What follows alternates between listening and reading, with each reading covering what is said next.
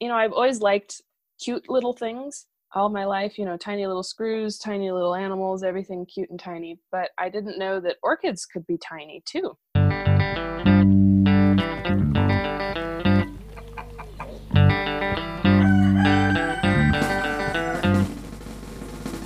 Today's episode, we meet Kelly McCracken, orchid aficionado and owner of High Desert Orchids located in Albuquerque, New Mexico. Her specialty orchid business is marketed only on social media, namely Facebook, and has grown exponentially with no advertising expenses whatsoever. She has literally turned her hobby and passion for miniature orchids into a thriving backyard business. Kelly and her orchids are the epitome of the modern home business created with limited capital, leveraging social media, and then growing and serving her niche community. She will share her clever and highly successful model of selling her plant inventory via Facebook Live while creating an engaging, fun, and educational sales environment. She shares her story, details about the massive variety of orchids available, and some of the history of commercial orchids being sold in the United States. Visit High Desert Orchids on Facebook to see all the amazing small orchids she sells and to participate in her Facebook Live sales. I hope you enjoy our interview. I'm really excited to hear about what you're doing because orchids are something I was selling irises at the farmers market, and people in their minds, I don't know if it's because the, their grandmas oftentimes had orchids and irises. People confuse them. So Oh, really? obviously they're completely different. And not many people in New Mexico are actually collecting orchids because they're a little bit harder here, aren't they?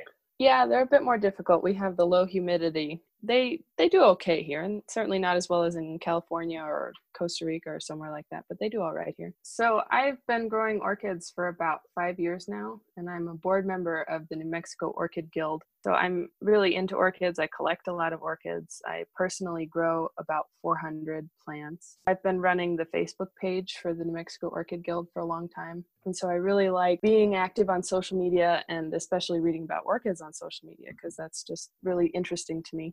I started seeing people selling plants on Facebook because Facebook has this really neat marketplace feature these days. I thought it was really neat to be able to see the actual plant that you were buying. You know, when you buy a, a plant from an online nursery, you get basically just a flower picture and maybe a picture of a comparably sized plant. So you don't get the exact plant that you're buying, but I thought it was really neat that on Facebook they would post a picture of the exact plant that I wanted. No, there was no surprises. So I really like that model. And so I want to give that transparency to my customers. Yeah. Facebook is kind of an interesting place to sell plants because I don't have to advertise. You know, I can just be active on these groups. These people find me, and I just have to post in various social media forums. They'll find me. I think it's Which is pretty perfect. It's amazing. Yeah, I'm just getting started myself with Facebook and learning more about it, and that's actually how we met. So, how did That's right. How many? Yeah, how many people are involved in the orchid group? I think I've got 317 at last count in my group. Oh, cool. So that's um, a month. You know, I just started about a month. That's ago. right.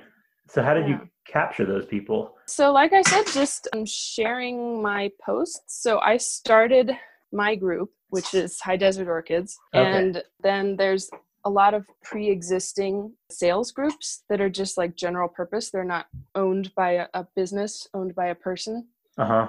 And so you can post things for sale in those groups. And so I'll I'll post a pretty picture of a blooming plant, and then they'll say, "Oh, I want that," and then I'll say, "Hey, why don't you join my group?" And so it's Ah. just growing from that. So And, every you know- time, have you had to tell people or invite them specifically to your group, or have, has it organically grown because a certain amount of people already knew you? a little bit of both. Uh, so you know, if I see somebody that I have interacted with on a existing group, and I'll say, "Hey, I might have something you like," or if they're saying, "I'm looking for something," I might go after that person and say, "Join my group. I might have something you want." But most of the growth has been organic. So you know, every morning I get eight, ten people that want to join the group that I have to approve. So That it's is only amazing. getting bigger. Yeah, How I'm cool. surprised how quickly it's grown. Now, how did you get into orchids? So I've kind of always liked them. You know, they have big, pretty flowers. Who doesn't like big, pretty flowers? Yeah. And my mom had some growing up, but they didn't really bloom much. It really started for me when I stumbled on the New Mexico Orchid Guild Spring Show. So they used to have it at the Albuquerque Biopark. Mm-hmm. And I would take my son there like once, twice a week when he was a baby. So one one day we just stumbled on the the show, and they had so many beautiful things. And when I stumbled on that show, they had this case of really miniature orchids, orchids that were like three inches and smaller. Yes. And uh, I didn't know that those existed. I was just captivated by those. So it's been downhill ever since. They had a bunch of orchids for sale there, and I bought like five of them. And I think I've bought at least a plant every month since then. Amazing. So, so are you focusing only on the small orchids mainly? Uh, personally, yeah, my focus is on the small ones. You know, I just prefer them. I you yes. can fit a lot more in a compact space and I think they're just more fun. Like I said, I've always liked little things, but I do have some bigger plants. And I saw, uh, I think you showed me one photo of your growing space. So you've basically converted like a, a part of your office or your room into. Can you talk about that a little bit? Yeah, like, sure. Uh, so inside, I have two grow areas now. Inside uh, used to be my main grow area, and that's like a guest room. It has a fold out couch in there. My poor in laws have to sleep in there with all the orchids. but um, it's like a steel wire shelf that we just got from Home Depot, and we built an enclosure around it that has just some cheap pine and then some plastic all around it so it keeps the humidity in. I can grow some really delicate plants in there. These are plants that grow in like the Ecuadorian cloud forests where it's 90% humidity all the time. And we just don't have humidity like that ever here. So you need kind of specialized enclosure if you're going to grow those more delicate things. Now I have the outdoor greenhouse, which is where you know most of my um, for sale plants are.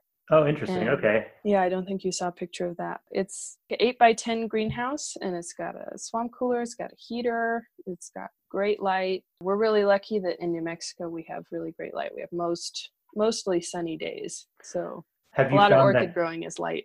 Yeah, but is there too much UV sometimes, or is it not a problem? Uh, maybe not UV, but the heat from the sun. Uh, so you gotta kind of take away some of that sun sometimes. I see. The plants can get burned from that. Yeah. Well, that's amazing. So you, in such a small space, you've you've created an entire business. Yeah, I'm surprised at how how well it's doing. So what is something that people don't know about orchids because i think most people's interaction with them might be at yeah they've become very popular and i think they're shipped over from thailand they sell them at trader joe's and other places but they're pretty much just a few of them that i see yeah yeah so there's probably like maybe two to three that are really commercially available uh, that would be the phalaenopsis which are from taiwan uh, mostly okay. the taiwanese have figured out how to grow them for pennies and they're just super floriferous and colorful and people buy them like crazy. It, your first orchid probably was a Phalaenopsis orchid. I know it's a the sort of gateway drug into the orchid world. Yeah. But then there's the oncidiums. Those are a little bit less common. You usually see those at Trader Joe's. Those are the butterfly orchids, sometimes people call them, or dancing ladies. Uh huh. Maybe a little less common is like the Cattleya types. Those have really big flowers with fragrance. They're usually very colorful those tend to be bigger plants that need a bit more light, so they're not as common and they're not as easy to grow as the Phalaenopsis. The reason the Phalaenopsis is so popular is they grow pretty well under household conditions. They don't really need special temperature requirements. They do fine under, you know, 20% humidity. They can bloom if you just pretty much leave them on a windowsill and water them a couple times a week. I see. And how many times do most orchids bloom in a year? I'd say most bloom just once a year. And, okay. Uh, there are some that can bloom several times a year, but I'd say most bloom once a year. Okay, because I think a lot of people is how they have them as house plants and they haven't seen a flower for years. Yeah, well, and they don't know what to do.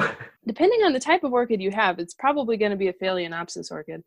And my first recommendation for if you haven't seen a bloom in a long time is give it some more light because for some reason people always think that orchids are really low light plants. And then my other advice would be if it's a phalaenopsis is to give it a little bit of a chill. So these plants like 60 degrees for about 3 4 weeks and that can set a spike, that can set flowers. Interesting. Yeah. Yeah, that's something that a lot of people don't know about orchids is they're actually very temperature dependent. So they'll need a day night differential most of them of about 10 to 15 degrees they won't bloom without you know a little bit of cooling most of the time okay so really i mean there are a lot of plants like that that flower but maybe they since they're tropical they just don't need as much cold. 60 Yeah. degrees. I mean, a lot of houses in New Mexico will go down to 60 degrees at Yeah, night. yeah, yeah. the So winter. what I do is just stick them outside in like late August when it's like 60 at night for a couple of weeks, and then they'll they'll bloom by February. Oh, okay. So you've been purchasing or- orchids in New Mexico. Are you also purchasing them sometimes online when you see something you like? Well, we don't have a lot of commercial growers in New Mexico. There's really only one. He's uh, New Earth Orchids in Santa Fe, run by Ron Midget, Oh, okay. and he's pretty much the only orchid specialized greenhouse in the state. The New Mexico Orchid Guild sells plants at the meetings and then at the spring show, so I get a lot of plants there. But I would say 90% of my plants come from online purchases just because there's not a lot of options here. So people who are interested in orchids, are you are you able to ship them anywhere, or are you focusing only on New Mexico? No, I ship everywhere. I continental U.S. You know, there's laws for Hawaii and Alaska and Puerto Rico, but um, anywhere in the continental U.S. I've shipped. Amazing. There's a, there's a you know considerations for temperatures. You don't want to ship if it's uh, freezing where the plant is going to be delivered. Right.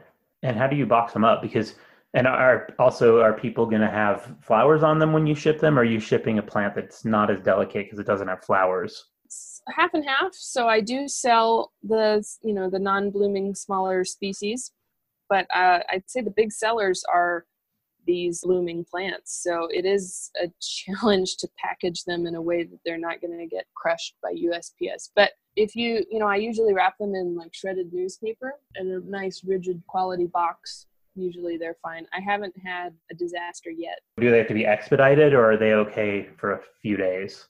USPS usually does two days, and that has been fine so far. At what point you've been into orchids for a long time, and then at what point did you say, "Aha! I I think I'm going to just go for it and make it into a business"? Mm-hmm. Well, when we got that greenhouse finished, I finally had the space to, you know, start storing these plants. My husband always said, you know, if you can figure out a way to make a little money doing orchids, then you should do it. It's, you know, it's kind of an expensive hobby. One plant can cost anywhere from 10 to 150 upwards of a thousand dollars. I don't buy the really expensive ones, but yeah, they can they can cost you a pretty penny. So my dear darling husband would like me to augment those costs a little bit. And then there's the cost of actually running a greenhouse, which heating and cooling and all that, and not to mention all the supplies. So it's just a little bit to offset the price of that greenhouse. That makes sense. So, what orchids are hundreds of dollars? Are are these orchids that we've never seen before? On a commercial scale, absolutely not. Yeah, they're like there's um Phragmipedium kovachii. I'll send you a picture if you want. This is a Sure. recently described species out of Peru, I think it is Peru, maybe Colombia, and it's a big purple flower. It's the size of your hand, and it's just this electric violet color, and it's tough to cultivate. You have to have like running water flowing through the plant and special temperatures. You know, it needs to get down to like 55 every night in order to bloom, and they're just outrageously beautiful. But those plants, you know, to get a select clone of one of those plants, it's going to run you like five to a thousand dollars. It's just a huge, very in-demand plant that is, you know, tricky to cultivate. I Uh. Mostly, yeah, the the rarer, newer species that are harder to cultivate tend to be more expensive, or plants that have been awarded. Um, you know, there's American Orchid Society awards. Uh huh. If you if your plant is awarded a very high number of points, then those plants are are very valuable. Are people breeding them and hybridizing them, or are they mostly coming from clones? You know, on a volume scale, I would say they're mostly coming from clones, just because the like I mentioned earlier, the Phalaenopsis coming from Taiwan. You know, they they produce millions of plants on a huge scale. Okay. Those are what's most you know, ninety percent of orchids are probably Phalaenopsis produced. But you know, domestically in the U.S., I would say most of it is smaller hybridizers who are churning out you know new pretty pretty flowers for sale in the US. But there's also people who are cultivating the species. They're a little bit less popular because they're harder to bloom and they're a little bit trickier to just grow. You know, there are people that are just just as enchanted by the species as the big colorful hybrids like me. And there's a market for those those smaller species. Definitely, I, I def- I've met a lot of plant people. whichever their whatever plant they love, they definitely like the specialized varieties yeah. when they're yeah. into it. So when I see uh, orchids that have bright blue or kind of mm-hmm. unexpected colors, are those dyed or do they actually come in every color? Mm, blue is not really a possible color for orchids. Okay. Uh, so yeah, you're right. You nailed it. They're dyed, and those dyed flowers have a very nasty reputation in the orchid world. I would very, imagine. They're very unpopular. But, you know, if it gets somebody into growing orchids, hey, buy it. That's something I think I've seen at Trader Joe's maybe. Yeah, mostly I don't think I've seen the dyed ones at Trader Joe's, but I've definitely seen them at like Albertsons and Smith's. Oh, okay. They're, so if they've done that to a plant, it's not going to stay like that. It's no. go back, right? They inject the dye into the flower stem, so it has to be done while the plant is growing. Usually, if you rebloom them, they will be like white or pink, depends on what you know what flower was used I when see. they injected the dye. Yeah. Yeah, that just seems so unappealing. yeah, they're certainly unnatural. You know, that's just because we can't get those colors naturally with breeding. So they're very very tricky colors to get and so they've just given up trying and i guess injected them with dye. Oh my god. Well so how can people i want to make sure that everybody who listens gets a chance to v- see some of your orchids. Are you posting sure. your photos on your facebook group? Uh, so i have a page and i have a group. The page is high desert orchids. Okay. And then the sales group is high desert orchids orchids for sale. So can join the group and you'll be notified whenever i post a new orchid. But you know i haven't been posting a lot of orchids. We should talk about this. I've been mostly doing live videos. Oh. and uh, so last night i did a live sale. And so i'll hold up plants and talk about them talk about culture talk about how many roots it has. You can inspect the plant from top to bottom know exactly how big it is. Then they can purchase the plant in the video by commenting and I'll invoice them afterwards. So brilliant. I, most of my sales have been through that. So if you really want first choice, you got to watch the live video. How cool. That's so smart. It's working. It's really cool. Yeah, I was investigating Facebook Live and it seemed like a lot of people were doing that and to hear you succeeding in that that's really awesome. Yeah, Facebook Live, you know, it's one of the few things that Facebook is still promoting for businesses. They've changed their algorithms recently so facebook live is a good way to still get out there. Now after you post one of those videos so you're on facebook live and then it gets saved to the group right? Yeah correct. And then do you think it gets distributed beyond the group yeah i i see people sharing it. There's a group on facebook probably the biggest orchid group on facebook which is orcaholics anonymous. Uh, it's like 19,000 people in there, something like that. Yeah, I had two people share my video to that group. So however many people mm. saw the post from there. And I didn't ask them to share it. I didn't have any incentive for that. They just shared it on their own. How cool. So those people they were in your group, they shared it, but I also wonder if Facebook might promote it elsewhere without letting well, you know.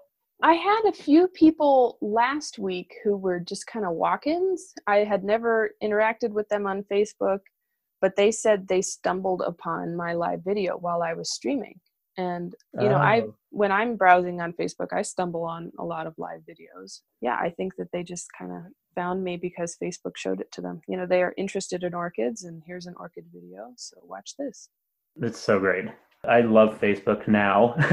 It's, yeah. it, was a, it was a long journey. Yeah I, I think it's actually working for me. I was you know nearly sold out of plants last night and i had you know 50 some plants to sell. So that was pretty great. So how what's your capacity it's basically just how much work do I want to do with the invoicing and the shipping because the shipping can take a little bit of time like we talked about these plants need to be wrapped in a specific way and it takes some time. Definitely so it's, it's just up to me how much work i want to do and usually i can wrap 10 to 12 packages in a morning and then that's that's enough. Yeah there's definitely kind of this mystique about orchids and a long history in the United States. Maybe you could speak a little bit about that and then what keeps people completely enthralled by them. Well, I can tell you what keeps me enthralled by orchids. It's kind of this Pokemon mentality. You got to collect them all, got to have all the monsters. That, you know, they're all so unique and it's really rewarding when you figure out what makes one tick.